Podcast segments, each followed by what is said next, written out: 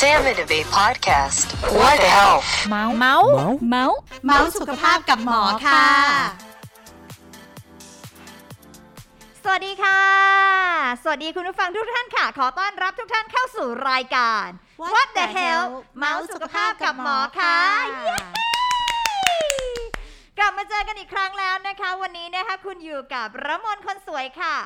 แล้วก็คิมนะคะเภสัชกรหญิงหันษามหามงคลค่ะ เย้พี่คิมวันนี้เป็นเรื่องที่แบบเป็นวัยละมนเลยอะค่ะที่เราจะพี่คิมไม่หัวเราะดังระมนระมนวัยเดียวกับลูกพี่เลยใช่ค่ะสิบสี่สิบห้าวัยแรกฮอรุ่ร์นโมนเนาะฮอร์โมนกำลังแบบว่าพรุ่งพล่านมากเลนี่ยไงใช่ไหมไปฮอคะร์โมนกำลังพุ่งพล่านเลยนะคะวันนี้เราจะมาพูดคุยกันเกี่ยวกับเรื่องของคุยอย่างไรกับวัยรุ่น ว่าวุ่นใจวัยฮอร์โมนอืม ชื่นใจจังเลยคุยเรื่องเนี้ยเพราะว่าแบบมันเข้ากับวัยตัวเองไงโอเค วันนี้นะคะ เราอยู่กับแพทย์หญิงศิราดาจิตติวันนะคะ จิตแพทย์เด็กและวัยรุ่น โรงพยาบาลเด็กสมิติเวชขอต้อนรับคุณหมอค่ะ สวัสดีค่ะ สวัสดีค่ะ สวัสดีค่ะคุณหมอค่ะ เรียกคุณหมอค่ะสั้นๆ ว่าคุณหมออะไรดีคะเออเรียกว่าหมอโอก็ได้ค่ะ คุณหมอโอนะคะค่ะคุณหมอโอเป็นจิตแพทย์เด็กเนาะค่ะโอเคเด็กอและย่างนี้วัยถือรุ่นว่า ค่ะเด็กและวัยรุ่น เด็กและวัยรุ่นนะคะอุ้ยค่ะตายแล้วดิฉันก็ปรึกวัยษารุ่นคุณหมอนี่ได้นับถึงอายุเท่าไหร่คะ ถึง 18 ค่ะเนี่ยถึงพี่ขีม18วัยละมนละละมมนนสิบหกเกือบเกือบๆละเกือบจริงเกือบด้เลวยยค่ะเนี่ยงั้นค่ะถามคุณหมอเลยดีกว่าค่ะว่า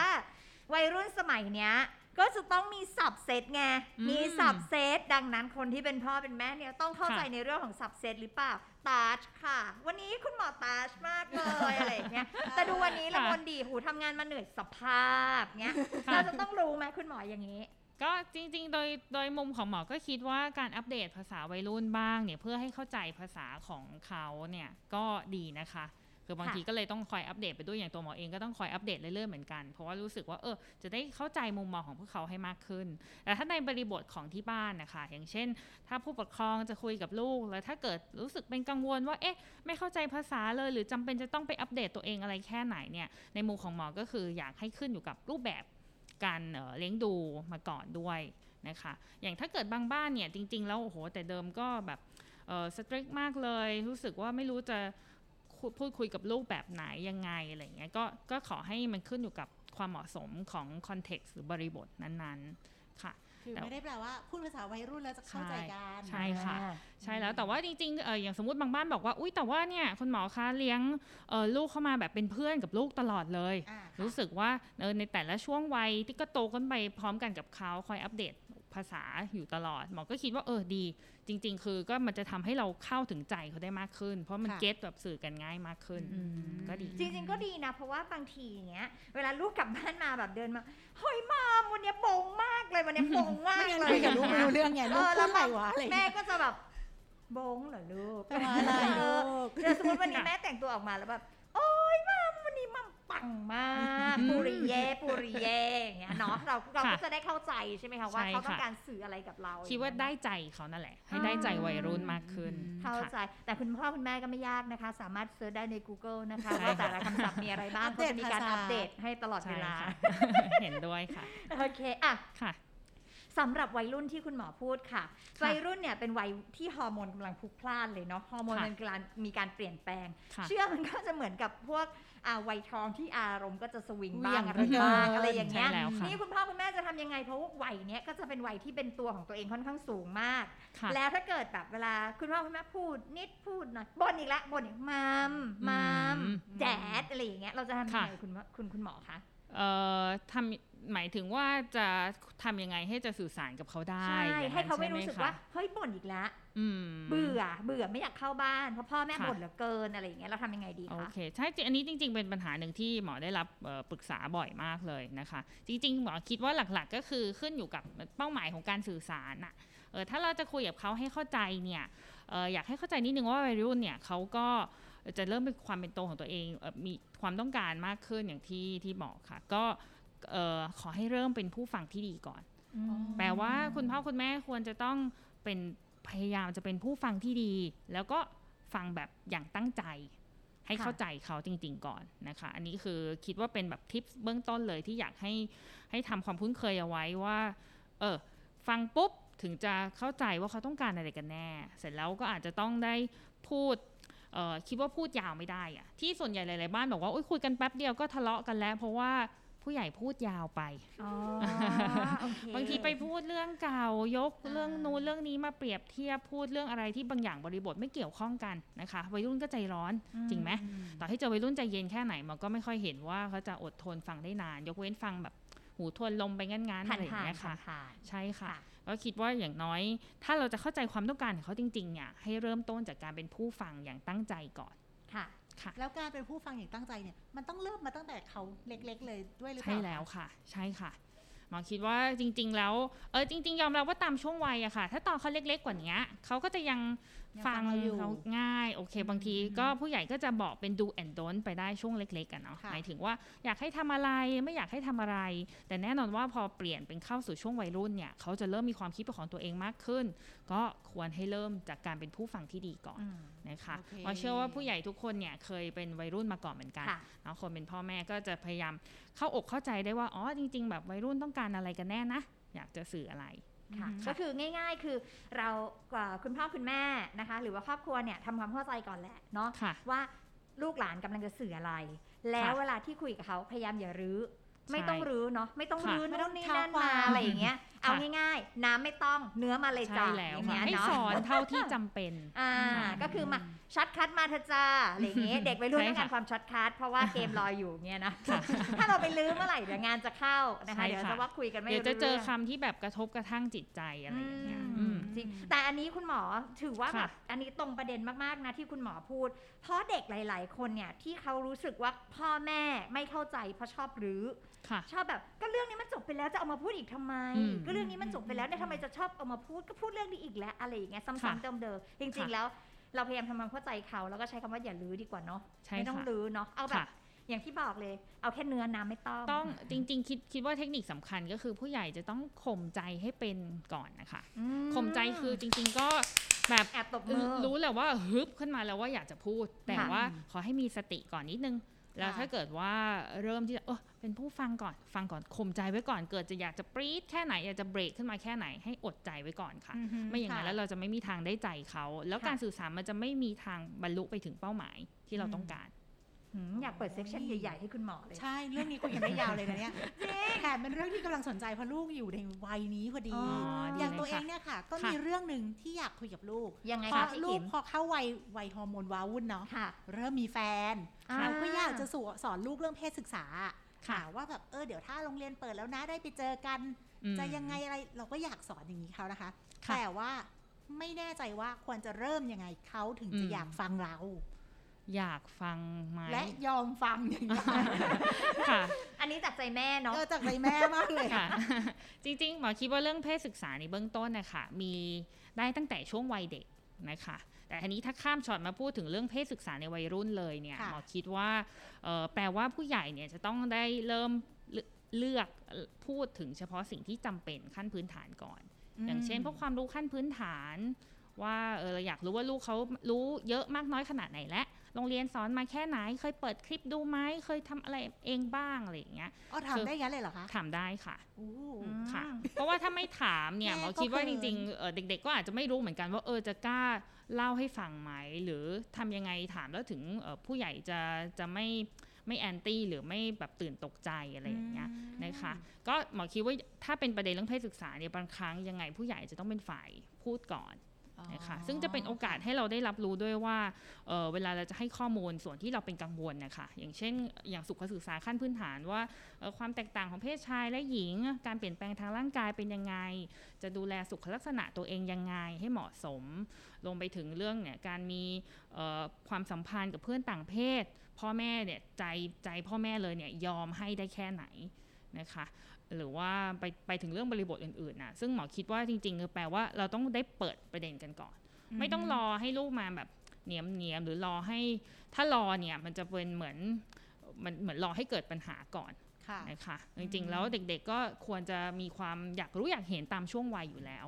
ค่ะนะคะแล้วทีนี้ถ้าเนี่ยลูกตัวเองเป็นลูกผู้ชายค่ะ แล้วคุณแม่จะคุยคุณแม่ก็มีอาการเฮ้ยเราก็เขินเขินๆเนอะเราไม่รู้ว่าจะ เอาจะยังเอาไงยังไงดีคุยดียังไงจะเริ่มดียังไงมันจำเป็นไหมว่าลูกชายให้พ่อเขาคุยดีกว่า ถ้าเป็นลูกอืมสาวให้แม่คุยหรืออะไรอย่างเงี้ยค่ะ คือในทางทฤษฎีอะค่ะ มันมีผลไหมคะค่ะ จริง ๆ แล้วตามทฤษฎีไม่ได้มีระบุไว้ชัดเจนนะคะ ว่าจะต้องแบ่งเพศกัน เพราะว่า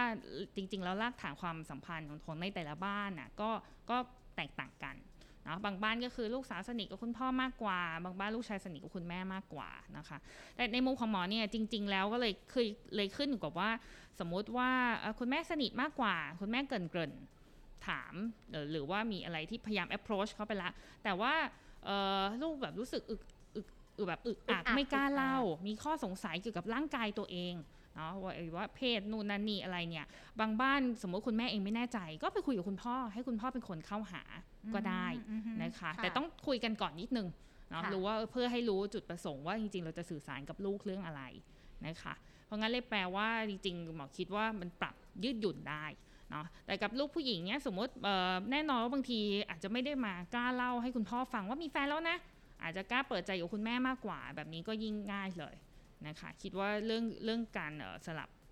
คู่เนี่ยไม่ไม่ไม่ติดอะไรมเรื่องดูแบหบมืนพ่อต้องพูดกับลูกอะไร จริงๆ ต้องทำงานเป็นทีมว่ากันเถอะใช่ค่ะไหมใช่ต้องทำไปด้วยกันโอเคค่ะคุณหมอคะถ้างั้นถามแอบถามนิดนึงค่ะ ถ้าอย่างนั้นเนี่ยเวลาที่พ่อแม่เข้าไปคุยอะค่ะเราควรประหลอดถามหรือเราควรถามตรงๆดีประหลอดถามต้องขึ้นอยู่กับว่าประเด็นที่ถามคือเรื่องอะไร อันนี้ยังอืมยังพูดถึงเรื่องเพศศึกษาอใช่ยู่หรือเปล่าใช่นะใช่คะแต่ลูกเดี๋ยวนี้ฉลาดนะเขารู้ทันเราอะประหลอดไม่ได้เอาเหรอนี่นี่ยังไม่มีลูกเรื่องของทำงานไม่มีลูกเนี่ยมันไม่เข้าใจนะคะมามีมามีไม่รู้มามีอ๋อนึกว่าเราไม่เข้าใจเหรอบางทีอ่าเขาจะถามอย่างเงี้ย มามีค่ะนึกว่าเราไม่รู้เหรออะไรอย่างเงี้ยอ่าเรารู้นะอะไรอย่างเงี้ยค่ะอ่าจะถามอะไรมามีอาจจะถามรู้อะไรนะตั้งใจจะถามอะไรรู้อย่างเงี้ยค่ะอ่าถ้าอย่างนั้นอยู่ที่บริบทของแต่ละบ้านในการเลี้ยงดูแหละใช่เนาะค่ะว่าเป็นลักษณะใช่แบบไหนก็คือหาวิธีในการเข้าหาลูกตัวเองแหละ เราจะรู้ว่าเราจะเข้าหาลูกตัวเองได้ยังไง ใช่แล้วค่ะ แล้วก็จริง ๆ หมอคิดว่าโดยโดยมากจะสังเกตได้ว่าเขาจะนิยมเอ่อพูดในพื้นที่ส่วนตัวของเขานะคะ ถ้าเรารู้ว่าค่ะหัวข้อเรื่องเหล่านั้นมันเป็นเรื่องเปราะบาง อย่างเรื่องเพศเนี่ยเออเปราะบาง ก็ควรจะพูดในเซตติ้งที่เหมาะสมแบบไม่ใช่ว่าอยู่ๆก็คุยกันในรถเลย แบบมีน้องนั่งอยู่ด้วย หรือว่าพ่อแม่ลุมเหมือนถามโต๊ะกินพร้อมกันข้าวอย่างเงี้ยอะไรคอย่างงเงี้ยจะแพนิคมากๆนะคะ คิดว่าลองให้แบบเซตติ้งเหมาะสมก่อน แล้วเชื่อว่าเขาจะเปิดใจคุยกับเราได้ไม่ยากค่ะอืมต้องเลือกสถานที่ได้ค่ะค่ะโอเคอะนี่จดยิกๆเลยนะเนี่ยเป็นประโยชน์ต่อคุณแม่ดิฉันคือมากนี่คือจะทำลังไม่เพิ่มได้หัวนะข้อคะนี้หัวข้อนี้นี่สำหรับเพื่พี่อขิมเพื่อพี่เลยเพื่อพี่ขิมโดยเฉพาะและเลยทุกคนค่ะที่มีลูกวัยอ่ารุ่นโอค่ะเคทีนี้ค่ะคุณหมอคะถ้าอย่างนั้นเนี่ยเมื่อลูกเข้าสู่วัยรุ่น หรือค่ะวัยฮอร์โมนกำลังว้าวุ่นเนี่ยมีเรื่องอะไรที่เราควรจะคุยกับลูกบ้าง และเรื่องอะไรที่เราไม่ควรแบบ ไปคุยหรือไปกระทบบ้างอะไรอย่างอืเงี้ยค่ะมเอาเรื่องที่ต้องคุยก่อนแล้วกันค่ะนะคะ ก็มามาแชร์ในมุมของเออหมอหมอที่ทำงานเนี่ยเวชปฏิบัติด้านวัยรุ่นเนี่ยจริง ๆ แล้วส่วนใหญ่เรื่องพื้นฐานที่หมอต้องประเมินเลยเนี่ยก็คือพูดถึงเรื่องเออความเป็นอยู่เริ่มตั้งแต่โฮมเลยเรื่องในบ้าน ความเป็นอยู่ในบ้านความสัมพันธ์กับคนในบ้านเนาะเอ่อ แล้วก็เรื่องอที่โรงเรียนไปถึง education ละเออที่โรงเรียนเป็นยังไงการเรียนเป็นยังไงเนาะความสนใจอออยากไปทำอะไรต่อนะคะแบบมีความสัมพันธ์กับเพื่อนเป็นยังไงบ้างเนี่ยแล้วก็เรื่องออสุขภาพร่างกายอย่างเช่นเออการกินเนาะความรู้สึกต่อร่างกายตัวเอง แล้วก็เอ่อเรื่องว่าเออเพราะเด็ก ๆ บางคนก็จะมีความเป็นกังวลเกี่ยวกับเรื่องความพึงพอใจในรูปร่างของตัวเอง ซึ่งจะเจอได้บ่อยมากเลยในวัยรุ่นนะคะ เรื่องเออเดี๋ยวนะมีเรื่องเกี่ยวกับถัดไปที่จะต้องถามโดยอย่างหลีกเลี่ยงไม่ได้ก็คือเนี่ยค่ะ เรื่องเออเพศความสัมพันธ์ทางเพศเออมีแฟนหรือยังเออเคยมีเพศสัมพันธ์ไหมเนาะแล้วก็เรื่องของการใช้สารเสพติดค่ะค่ะคิดว่าเป็นหัวข้อที่จะหลีกเลี่ยงไม่ได้เหมือนกันเนาะค่ะถ้าเป็นที่บ้านก็ให้ขึ้นให้ดูไว้กับบริบทนะคะค่ะเกิดบางบ้านบอกว่า เอ๊ะไม่แน่ใจแต่ว่าเพื่อนเออลูกมาเล่าว่าเพื่อนมีใช้มีอะไรอย่างเงี้ยก็ถือว่าเป็นหัวข้อที่จะได้โอกาสในการทำความเข้าใจกับลูกเกี่ยวกับเรื่องนี้เลยนะคะ แล้วก็อีกเรื่องหนึ่งที่สำคัญมากๆคือหมอใช้คำว่า safety ค่ะ ก็คือประเมินถึงความปลอดภัยขั้นพื้นฐานก่อน ว่าวัยรุ่นเนี่ยเขารู้เท่าที่เราอยากให้เขารู้ไหม นะคะคล้ายๆเหมือนเป็นคอมมิชเมนต์หรือเป็นข้อตกลงร่วมกันอย่างเช่นเเกิดจะไปเที่ยวกับเพื่อนนะกลับได้กี่โมง ไปได้กี่โมงนะจะต้องตกลงกันได้ว่าโอเคเออพ่อแม่อนุญาตให้ไปเท่านี้นะโทรไปแล้วจะต้องแบบรับสายได้ตลอดนะ ไม่ใช่กดตัดทิ้งตัดทิ้งอะไรอย่างเงี้ยค่ะ หรือว่าต้องรักษาเวลารักษาคำพูดอะไรอย่างเงี้ยพวกนี้เป็นข้อตกลงขั้นพื้นฐานเพื่อพ่อแม่ก็จะได้สบายใจด้วยว่าเรื่อง safety เนี่ยถือว่าวางใจให้เขาดูแลตัวเองได้มากขึ้นไหม นะคะค่ะก็คือเออเหมือนเป็นการวางกฎกติกาให้แหละเนาะเขาจะได้ไม่รู้สึกว่าเราล้ำเส้นเขา แล้วเราค่ะก็จะได้ไม่รู้สึกว่าต้องเป็นห่วงด้วยใช่ไหมค่ะเพราะว่าไม่งั้นก็จะได้คำนี้แหละโอ้ยโทรอยู่นั่นแหละโทรตามอยู่นั่นแหละเอออย่างเงี้ยใช่เนาะใช่คือการค่ะสร้างกฎเราก็จะไม่ได้ยินคำแบบนี้แล้วก็ค่ะเหมือนไม่กินใจซึ่งกันและกันเนาะค่ะโอเคค่ะอ๋อเอออีกเรื่องหนึ่งเดี๋ยวขอเสริมนิดหน่อยค่ะค่ะเรื่องเนี้ยเป็นเรื่องที่บางทีเอ่อคุณพ่อคุณแม่ก็รู้สึกลำบากใจ เพราะว่าไม่รู้ว่าจะเริ่มตรงไหนก็คือเรื่องของอารมณ์เนี่ยแหละ นะคะเรื่องของอารมณ์บางทีด้วยความที่นั่นแหละวัยรุ่นก็มีอารมณ์ที่เปลี่ยนไป พฤติกรรมบางอย่างก็อาจจะเปลี่ยนเรื่องเก็บตัวมากขึ้น ไม่ค่อยให้แบบกอดหอมอะไรเหมือนเดิม สนใจเพื่อนมากขึ้น ไม่ค่อยแบบใช้เวลาอยู่กับที่บ้าน ก็เป็นเรื่องปกตินะคะ ถ้าเราจะพูดคุยกันถึงเรื่องอารมณ์บ้างหรือเรื่องออย่างเช่นเรื่องจุดดีจุดแข็งของตัวเองเขารู้สึกว่าตัวเองมีคุณค่าในตัวเองไหม เนาะอยากจะทำเรื่องอะไรสนใจเรื่องอะไร เรื่องพวกนี้ควรจะเป็นท็อปิกที่แบบแชร์กันได้ในในครอบครัวนะคะประมาณโอนั้นเคค่ะเอ่อเรื่องที่ห้ามพูดเนี่ยเอ่อคิดว่าถ้าให้แนะนำก่อนเบื้องต้นก็คือ เรื่องที่ห้ามพูดคือเรื่องที่ไปเอ่อละเมิดเอ่อสิทธิของเขามากเกินไปค่ะ แต่คิดว่าถ้าในข้อแนะนำที่เรื่องที่ห้ามเลยก็คือพยายามอย่าพูดในสิ่งที่อืม แบบเป็นสิ่งที่ชี้นำหรือในเชิงตำหนิเขาอะค่ะค่ะ คือพูดง่ายๆว่าเกิดไปบอกในแกมเอ่อเชิงบังคับอันนู้นไม่ได้นะ อันนี้ไม่ได้นะ คือพูดอะไรก็โดดขึ้นมาเลยว่าห้ามไว้ก่อนอย่างเงี้ยมันจะมันจะทำให้ทุกอย่างแย่ลงความสัมพันธ์ก็แย่ลงห่างลงอีกหน่อยเขารู้สึกอะไรคิดยังไงเขาก็จะไม่กล้าเล่าให้เราฟังละนะคะ แล้วก็เอ่อการห้ามอื่นๆก็จะมีเช่นเอิ่ม ห้ามพูดในเชิงลบพูดถึงเรื่องเพื่อน หรือเรื่องออวงสังคมอะไรในในการแบบพูดได้ง่ายว่าไปตัดสินเขาอะค่ะขาเขาห้ามอันดับหนึ่งเลยก็คือที่หมอมันจะแนะนำบ่อยๆ คือพยายามอย่าตัดสินเขาวัยรุ่นเป็นวัยที่เปราะบางเกี่ยวกับเรื่องออความรู้สึกว่าการถูกจัดเนาะบางทีเขาจะใช้คำนี้เลย บอกว่าเออทำไมมาจัดแบบนั้น อย่างเช่น พ่อแม่มาบอกว่าทำไมไม่อย่างนั้นล่ะทำไมไม่อย่างนี้ล่ะอะไรอย่างเงี้ย ก็ให้ระวังไว้ในข้อหนึ่งค่ะค่ะมันก็จะต่อไปถึงข้ออื่นๆได้เองว่าอะไรเนี่ยไม่ควรจะพูดนะคะเอ่อก้าวล้ำสิทธิพื้นที่ส่วนตัวมากไป หรือว่าไปเอ่อไปทะเลาะกันในประเด็นบางอย่างที่เหมือนเขามีพื้นที่ในการแสดงออกของตัวเองได้อะไรอย่างเงี้ยแล้วอย่างเช่นการตำหนิล่ะ คุณหมอค่ะการตำหนิหรือการเปรียบเทียบอืมที่เราจะค่อยเอได้อเปรียิยนบเทีกัยนบนะนี่เออการตำหนิค่ะหรือการเปรียบเทียบอะไรอย่างเงี้ยค่ะค่ะ เราใช่คุณพ่อคุณแม่ต้องทำยังไงอ่าบ้างอันนี้จริงๆก็อยู่ในหัวข้อที่สิ่งที่ไม่ควรทำแหละนะคะ จริงๆ หลายบ้านก็ชอบถามหมอว่าเอ๊ะแล้วอย่างนี้แปลว่าเกิดรู้สึกไม่พอใจการกระทำของลูกอะพ่อแม่จะไม่มีสิทธิ์บ่นกันได้บ้างเลยเหรอคำตอบก็คือจริง ๆ แล้วเขาก็สามารถจะ comment หรือ reflect สะท้อน หรือให้ feedback ไปได้นะคะ เพียงแต่ต้องพูดในจังหวะที่ถูกที่ควรอะเกิดไปพูดกันตอนปรี๊ดทั้งสองฝ่ายคงแย่คงไม่ได้ผลกระทบอะไรเอ้ย ไม่ได้ไม่ได้ผลดีอะไรตามมานะคะก็ในมุมของหมอคือตำหนิได้ แต่เป็นไปได้ไหมว่าพยายามใช้เหตุผลนำความรู้สึกนะคะแปลว่าให้มาพูดคุยกันตอนที่อารมณ์ทั้งคู่เย็นลงแล้ว แล้วก็การพูดเปรียบเทียบนี่จริง ๆ ในเชิงเอ่อเรื่องของการสื่อสารมันก็เป็นหลักการสื่อสารแบบเชิงลบอยู่แล้วเนาะค่ะถ้ามันไม่เกิดผลอะไรในด้านในด้านที่ดี หมอคิดว่าถ้าเลือกได้ก็เปลี่ยน รูปแบบการใช้ภาษาดีกว่านะคะจะไม่ไปเปรียบเทียบกับเรื่องเก่าๆ ไม่ไปเปรียบเทียบกับลูกคนนู้นบ้านคนนี้หรือว่าในเอ่อบริบทอื่นๆนะเพราะว่ามันไม่เกิดอะไรค่ะนะคะทีนี้ถามคุณหมอค่ะ อันนี้นอกค่ะสคริปต์เพราะว่าค่ะเราเห็นช่วงเนี้ยมันเป็นช่วงที่แบบสังคมมันเป็นออนไลน์เนาะโซเชียลค่ะมันเยอะ ทีค่ะเนี้ยตอนเนี้ยช่วงเกรดออกละบ้านไหนที่ลูกได้เกรดดีๆอะเราก็โชว์มีความไว้ได้เลยภูมิใจจ้าไงมันก็ค่ะมีความภูมิใจเราเข้าใจได้มันก็จะมีความภูมิใจว่า อยากโชว์ว่าแบบเออลูกว่าอืมลูกฉันแบบได้เท่านี้ลูกฉันได้เท่านี้เออไม่รู้ผลการเล่นลูกฉันกันค่ะอะไรอย่างเงี้ยอันเนี้ยมันมีผลกับวัยรุ่นคนอื่นๆ ที่เข้าไปเห็นหรืออะไรอย่างนี้ไหมคุณหมอ หรือแม้กระทั่งลูกในบ้านเดียวกันอย่างเช่น สมมุติละมนมีพี่ พี่ละมนเรียนเก่งมากแม่โชว์แต่แบบเนี้ยแต่ละมนเรียนไม่เก่งอะ่ะมันมีผลไหมคุณหมอ มีค่ะอ๋ออมคิดว่ามีผลแน่นอนอะจริงๆ ไม่ไม่ว่าจะอยู่ในรูปออนไลน์หรือไม่ออนไลน์ก็ตามอะนะคะ ก็จริงๆแล้วเอ่อหมอคิดว่าถ้า อันนี้เอาพูดถึงเรื่องแบบหลักการโพสต์ หรือการใช้สื่อออนไลน์สำหรับผู้ปกครองก่อน ในเบื้องต้นเนี่ยถ้าจะโพสต์หรืออะไรที่พาดพิงเกี่ยวกับเอ่อพฤติกรรมหรือผลของลูกอะจริง ๆ ตามหลักควรต้องคุยกันก่อนนะคะมควรต้องปรึกษากันก่อนว่าเออแบบแม่รู้สึกยังไง ถ้าแม่อยากโพสต์โพสต์ได้ไหมเหมือนกับขออนุญาตเขาก่อนนิดหนึ่งเพราะเขาคือเจ้าของ ผลงานอะ่ะเหมือนกับมันมันคือ part หนึ่งที่เป็นตัวตนของเขา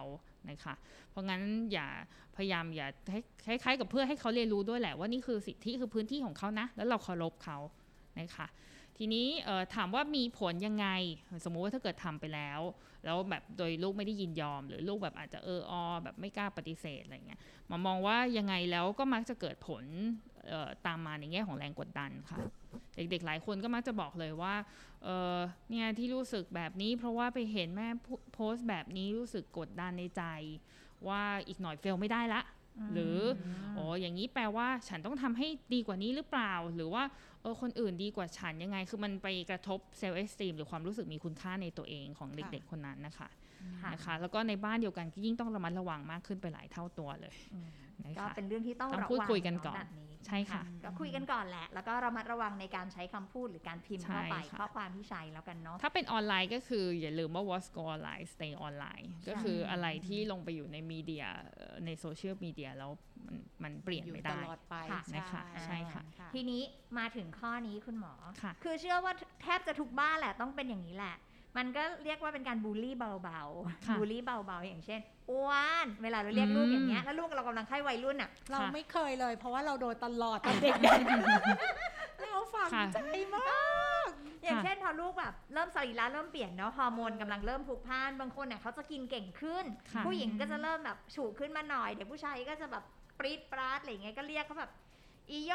งอะไรอย่างเงี้ยอืมอ้วนอะไรอย่างเงี้ย จริง ๆ แล้วเพิ่งแต่ถ้าถามอะ เราคิดว่าทำที่ผู้ปกครองเรียกคงแบบความน่ารักแหละคิ้วๆแหละเขาเอ็นนะดูเอ็นดูแหละ แต่อันเนี้ยมันมีผลกับเด็กไหมคะคุณหมอมีค่ะ มีแน่นอนโอ้จริงนะคะ เพราะว่าจริง ๆ แล้วมันก็เป็นส่วนที่เอ่อเสริมสร้างความพึงพอใจในรูปร่างของตนเอง ในในทุกๆคนเลย แต่ว่ามันมีเยอะช่วงวัยรุ่นเนี่ยค่ะเพราะว่ามันเป็นช่วงที่เขากำลังเอ่อค้นหาแล้วก็สร้างอัตลักษณ์ของตัวเองเนาะซึ่งแบบ body appearance หรือว่า self image เนี่ยคือหนึ่งในหัวข้อเรื่องเหล่านั้น ทีนี้จริง ๆ แล้วหมอคิดว่าเเป็นเพราะว่าหลาย ๆ ปัจจัยด้วยค่ะ อย่างเช่นแบบสภาพสังคม รูปแบบวัฒนธรรมอะไรเงี้ยเรามีความเคยชินเกี่ยวกับการทักด้วยการใช้คำลักษณะนั้นมานานเนาะแน่นอนว่าบางทีวัยรุ่นเลยไม่ได้อาจจะเคยชินได้เหมือนที่ผู้ใหญ่รู้สึกว่า การทักว่าอ้าวผอมลงนะ อ้วนขึ้นนะ มันเหมือนกับไปไหนมาไปทานอะไรมาอะไรอย่างเงี้ยเนาะเพราะงั้นบางทีก็เเราต้องใช้คำแบบนี้อย่างระมัดระวังเพิ่มขึ้นนะคะ ยิ่งถ้าเกิดว่าผู้ใหญ่รู้จักคิดแบบเอมพัตตีคือแปลว่าคิดเอาใจเขามาใส่ใจเราก็จะยิ่งทำให้เอ่อเหมือนได้ฉุกคิดก่อนก่อนที่จะพูดออกไป ซึ่งก็จะมีผลดี มากกว่าเหมือนเยอะพี่เลยขิมเลยต้องปรบมือให้พี่ขิมเย้อะไรคะใช่ค่ะก็เมื่อกี้พี่ขิมบอกว่าพี่ที่ไม่บอกว่าพูดเลยจำได้เพระว่าฉันพี่เพราะฝังใจดิฉันเป็นวิกทิมมาก่อนเป็นเหยื่อมาก่อนอย่างเงี้ยแล้วแบบใช่ค่ะมันจริงก็แล้วมันชอบอะละมนก็ไม่เป็นเพราะว่าตอนเป็นเหยื่อเหมือนกันเออหยิกดำอ้วนเตี้ยเนี่ยโดนประเจิมเลยตกใจเลยตัวทุกวันนี้เลยเป็นนางฟ้าเลยพยายามทำตัวให้สวยนี่แหละค่ะโอเคอะค่ะพี่ขิมถามอะไรไหมอะถามเรื่องค่ะเนี้ยสุดท้ายค่ะ ปัจจุบันเนี่ยเด็กก็คือ เข้าไปอยู่ในสื่อออนไลน์เยอะขึ้นค่ะเข้าไปเล่นอะไรออนไลน์เยอะขึ้นค่ะทีนี้ในช่วงเนี้ยค่ะ ยิ่งพอเรียนออนไลน์ ชีวิตอยู่ออนไลน์ตลอดเวลาค่ะเขาก็จะมีความเครียดมีอะไรอย่างเงี้ยนะคะโดยเฉพาะวัยรุ่นออกไปเล่นกีฬาก็ไม่ได้ อะไรก็ไม่ได้อืมเหมือนเดิม ไม่ค่ะทราบว่าคุณหมอมีวิธีแนะนำที่พ่อแม่จะช่วยเขายังไงได้บ้างคะที่เขาจะคลายเครียดจากการที่ต้องอยู่หน้าจอตลอดเวลาค่ะอืมจริงๆก็หมอคิดว่าถ้าเอาโดยสมบูรณ์ก็คืออยากให้ได้กลับไปใช้ชีวิตโดยปกติ ในเร็ววันอืมค่ะนะคะ แต่ว่าในเบื้องต้นเนี่ยถ้าเกิดว่าพักแบ่งเวลาเป็นจริงๆ ก็เหมือนผู้ใหญ่ที่เขาพูดกันถึงว่า work life balance อะค่ะอ่าฮะของหมอว่าของเด็กๆ ก็เหมือนกัน คือเขาเป็น study แทน work แบบวัยผู้ใหญ่เนาะก็ต้องให้เขาแบ่งเวลาให้เป็นค่ะรู้จักเอ่อ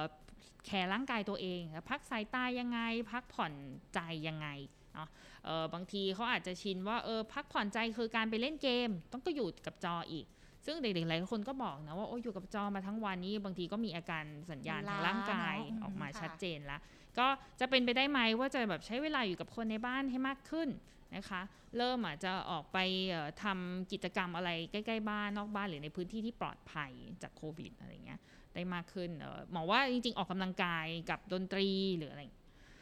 ดนตรีกีฬา แล้วก็การออกกำลังกาย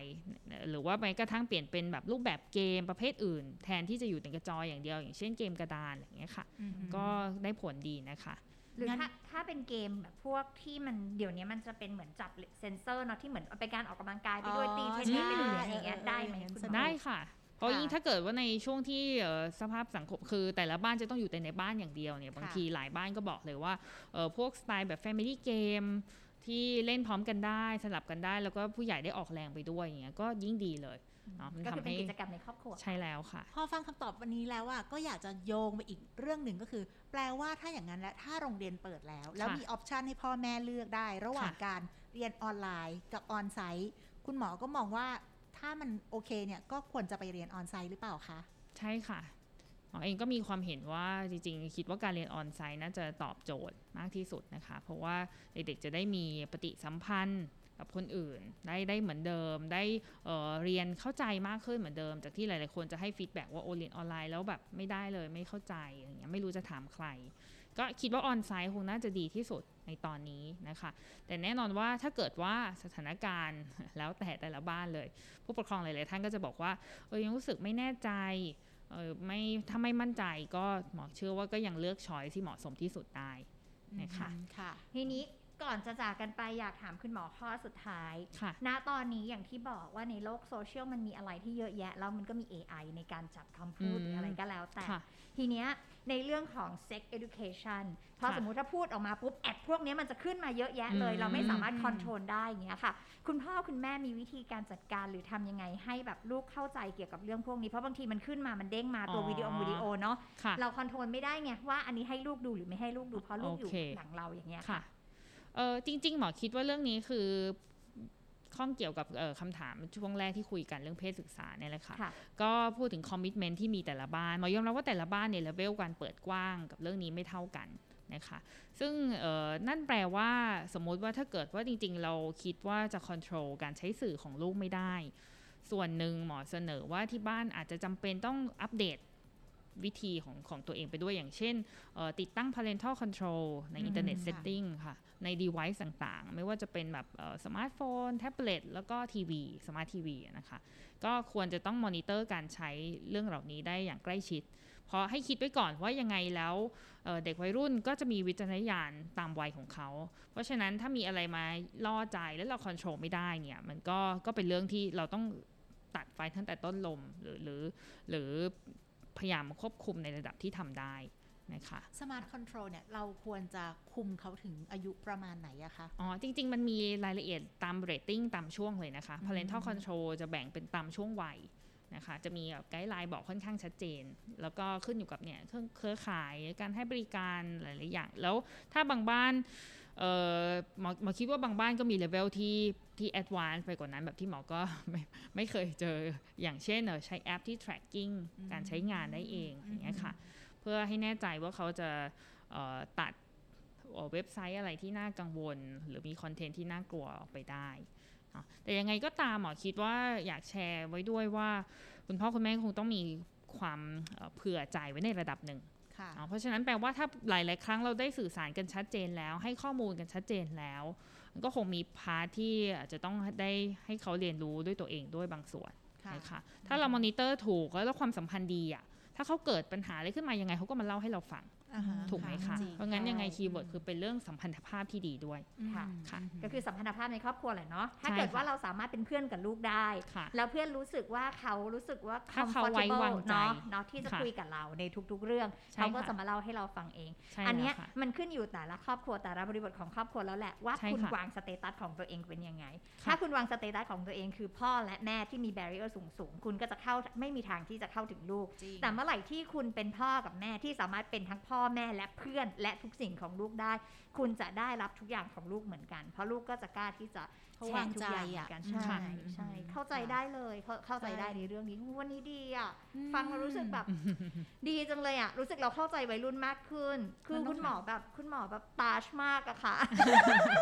ทุกอย่างต้องเริ่มจากความสัมพันธ์ที่ดีก่อนใช่นะคะจะได้เข้าใจกันในครอบครัวค่ะใช่ค่ะอะ วันนี้นะคะเราก็โอ้โหได้เรื่องราวที่สร้างความเข้าใจแหละเนาะกับภายในครอบครัวนะคะ แล้วก็ให้คุณพ่อคุณแม่นะคะ ได้เข้าใจลูกๆด้วย ถ้าเกิดว่าลูกๆที่ฟังอยู่มีเพราะว่าเราเปิดดกว้างนี่เพศไหนค่ะวัยไหนก็มาฟังเราได้ใช่น้องๆที่ฟังอยู่นะคะ น้องๆก็ถ้าเกิดว่าเฮ้ยอยากได้เรื่องนี้เรื่องนั้นหรืออะไรเพิ่มน้องๆ สามารถที่จะคอมเมนต์ไว้ได้ด้วยนะอืมเพราะว่าหลังเดี๋ยวเราจะมาจับประเด็นนะคะแล้วก็พูดคุยกันได้นะคะ นอกจากว่าเป็นเรื่องของคุณพ่อคุณแม่เราอาจจะเป็นเรื่องของเด็ก ๆ ก็ได้นะคะอะวันนี้นะคะเราขอบคุณใครนะคะพี่คิค่ะมขอบคุณหมอโอนะคะ แพทย์หญิงศิราดาจิตติวันค่ะ จิตแพทย์เด็กและวัยรุ่นโรงพยาบาลเด็กสมิติเวชค่ะ ขอบคุขอบณคุณค่ะยินดีค่ะมากๆค่ะขอบคุณค่ะ คุณหมอโอค่ะ สวัสดีค่ะสวยสวัสดีค่ะแล้วก็เก่งมาก ๆ ด้วยเลยนะคะอะคุณผู้ฟังค่ะคุณผู้ฟังสามารถติดตามเราได้ที่ช่องทางไหนนะคะพี่ขิม โอ้โห ช่องทางเราเยอะมากเลยนะคะ เราพบกันได้ทุกวันพุธที่ 2 และ 4 ของเดือนทาง Apple Podcast Podbean SoundCloud Spotify Anchor แล้วก็ Facebook กับ YouTube ของโรงพยาบาลสมิติเวชด้วย Yeah ฟังแล้วชอบอย่าลืมกดไลค์กดแชร์ค่ะแล้วก็ subscribe ด้วยนะคะ สับตะไคร้นะคะ สับกันเยอะๆนะคะเป็แล้นวก็กำลังใจให้เราด้วยอ่าเนาะที่สำคัญนะคะ ฝากไว้เลยตรงนี้กดกระดิ่งกุ้งกิ้งกุ้งกริ้งด้วยเพราะว่าค่ะเวลาที่เรามีคลิปอะไรใหม่ๆ หรือวิดีโออะไรใหม่ๆนะคะคุณจะได้ไม่พลาดนะคะกับสาระดีๆ กับทางโรงพยาบาลค่ะสำหรับวันนี้นะคะรายการ What the Health เมาส์สุขภาพกับหมอนะคะ ลากันไปก่อน พบกับพี่ขิมแสนสวยและละมนคนสวยได้กันใหม่ใน EP หน้านะคะสำหรับ EP นี้ สวัสดีค่ะ